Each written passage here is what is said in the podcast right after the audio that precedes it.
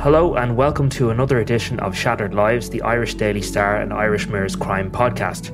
I'm Paul Healy, I'm crime correspondent with both papers, and I'm joined, as always, by Michael O'Toole, crime and defence editor with both papers. Hello, Michael. Hello, Paul. How are you? Welcome. Uh, hello from Kilkenny. Kilkenny. Uh, what are you up to today? Uh, the one hundred twenty-third Infantry Battalion and the Defence Forces are heading off to UNIFIL in southern Lebanon. So I'm I'm ah. down here. Uh, the Taoiseach, Micheal Martin, who's obviously Minister for Defence as well as Foreign Affairs, uh, was there for ministerial parade, a ministerial review today. So we were just asking him about the dangers facing the troops and that sort of thing. So I'm, I'm re- recording this from a car park. Very good. Um, well, look, as always, uh, we we have there's plenty of other uh, things that we're working on, as all, and and you know we will come back to hopefully doing podcasts on on other topics. But we are still in the throes of uh, this trial, this murder trial, the trial of Jozef Puska, uh, and today was the eleventh day of the trial. And Michael, you were in the tenth day of the trial there on Friday, and we're going to sum up kind of both days today uh, before we we come towards the end of this trial. Uh, possibly this week. So just to briefly remind people, uh, Mister Puska, Slovakian national, he is accused of the murder of Ashling Murphy, uh, which occurred on the twelfth of January two thousand twenty-two. Uh, he has pleaded not guilty to that charge. And as I said, we are now on the eleventh day of that trial before a jury of nine men and three women. So on Friday, just there was evidence in relation to D N A, which we're going to go through in a minute, Michael. And then today there was evidence in relation again to the alleged admissions in the hospital and uh, basically an expert uh, in relation to uh, the medication that Mister Puska was on and whether or not that medication would have had any uh, impact or effect on his ability to speak and on uh, his alleged confession, um, uh, which was two days after the murder of, uh, of Miss Murphy. So I propose we'll talk about Friday because we didn't get to talk about Friday last week, and, and you were there in court, Mick, and the first uh, witness that we heard from was Doctor Lorna Flanagan. Yes, so the, the evidence on Friday was really about two things. Firstly, the evidence of Doctor Flanagan, who is Uh, who works for Forensic Science Ireland, is a D N A expert, effectively. And then the second aspect, or the second tranche of the evidence that day, was about the arrest and charge of Mister Puska after he was discharged from hospital in Tullamore.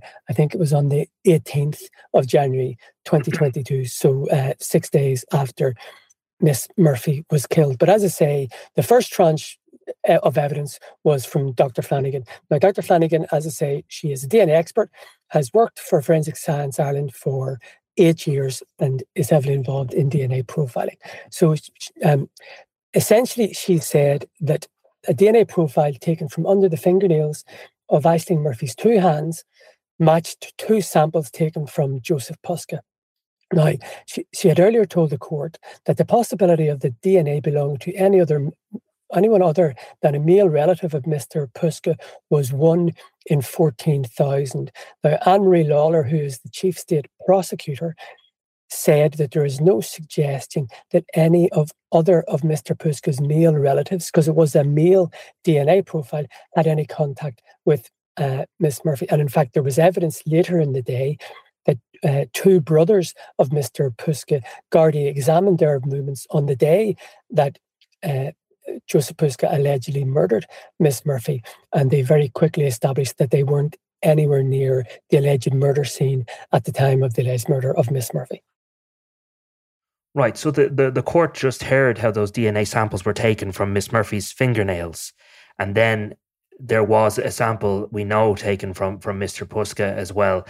So, I mean, she, she determined that, the, as you said, there's a one in fourteen thousand chance of it being Um, being any male unrelated to him. So it's not necessarily a one in fourteen thousand chance of him, but it's him or anyone related to him. Is that how the, the process yes, is explained? Yes, it was quite interesting. She said she, uh, she concentrated, obviously she took the, the samples from under Miss Murphy's uh, fingernails of, of both hands, and she said a, a sample there would be an indication of more than a social contact.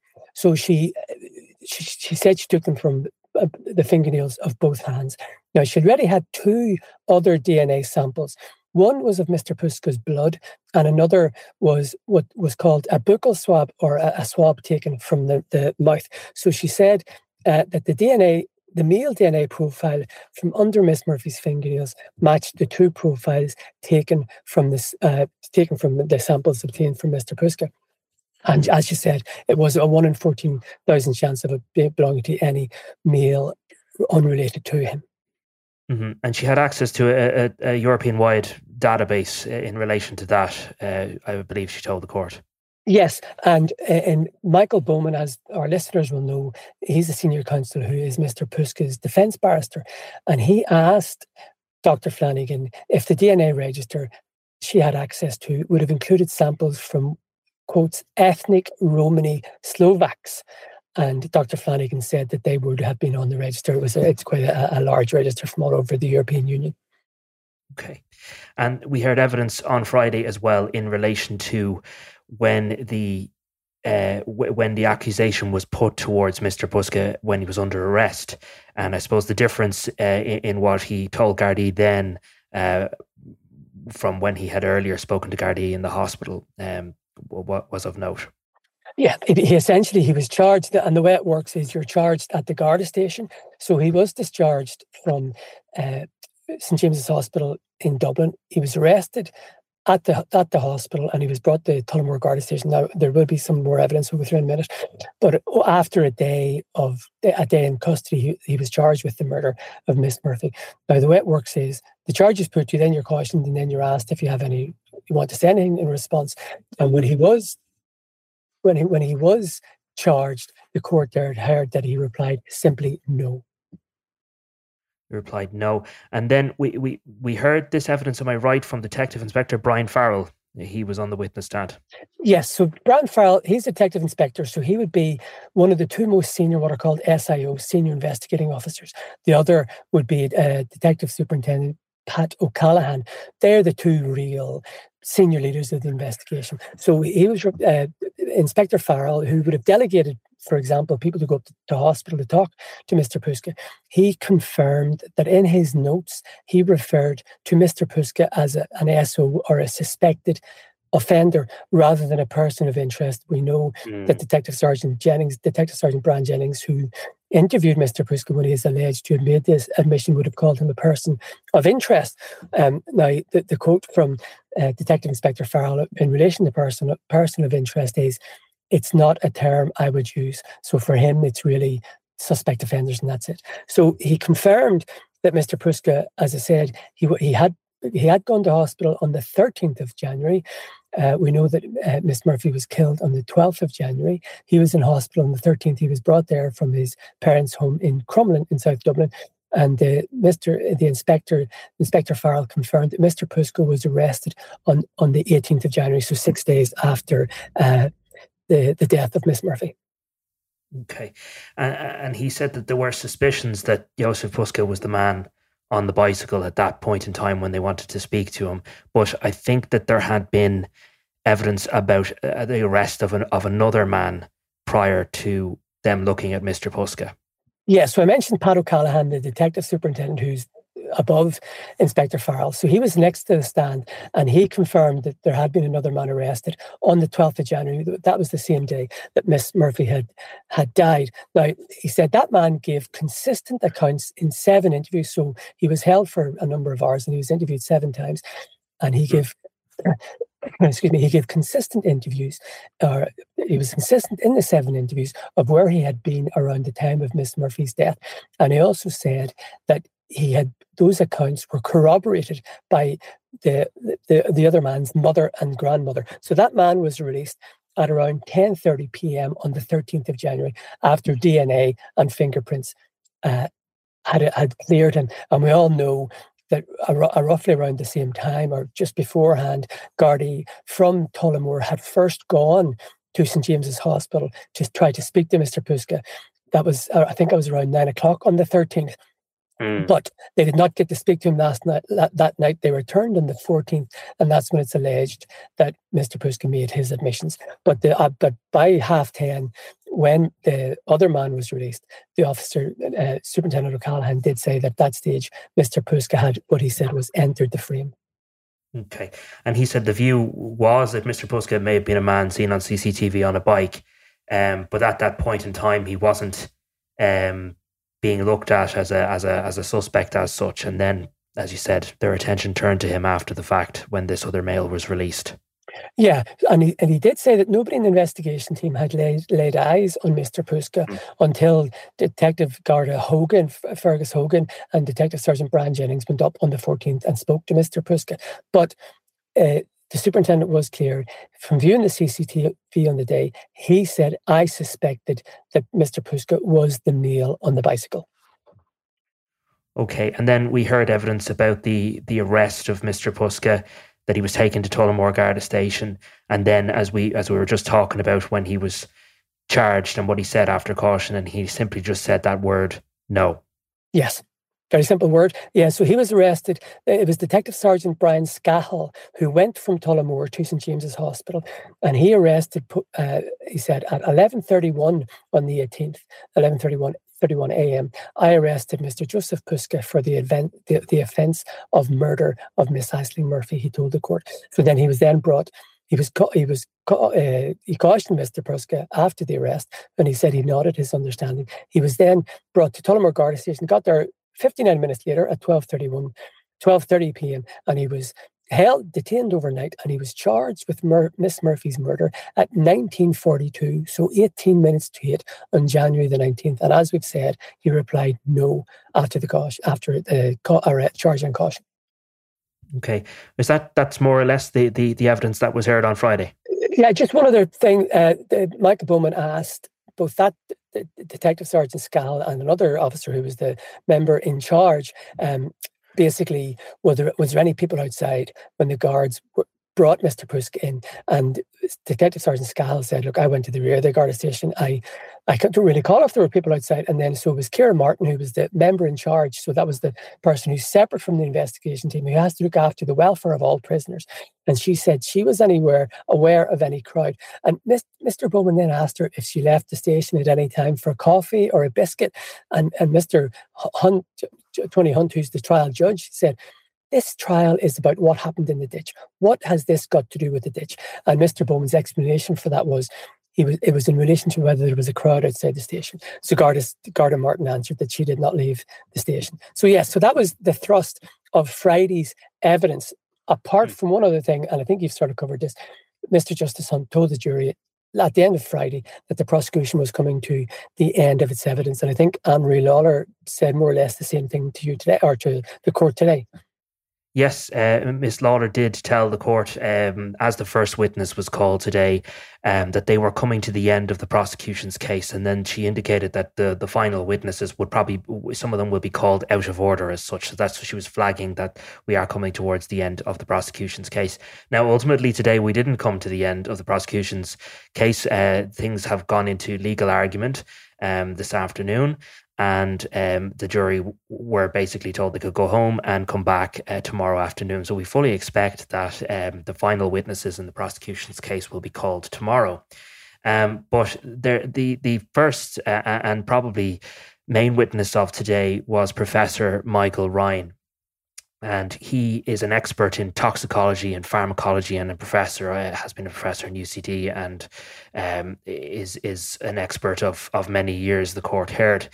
Um, he was called in and to do a report ultimately on the, uh, the any medication and the general care of Jozef Puska when he was in Saint James's Hospital. To remind people, and we have been speaking about it here, that when Mister Puska was in hospital on the thirteenth and fourteenth that he had interactions with Gardaí. It was on the fourteenth that he made this alleged confession to the murder of Ashling Murphy and said those words, um, "I am the murderer." Um, so the the issue that Professor uh, Ryan was uh, asked to address before the court was whether or not Jozef Puska was under the influence of any drugs um, that could affect his mood or could influence his ability Uh, to speak, or could have affected um, him in making this confession to Gardaí. And in a nutshell, the professor basically concluded that no, there was no medication that Mister Puska was under the influence of that would have uh, that ability to affect uh, him in any way.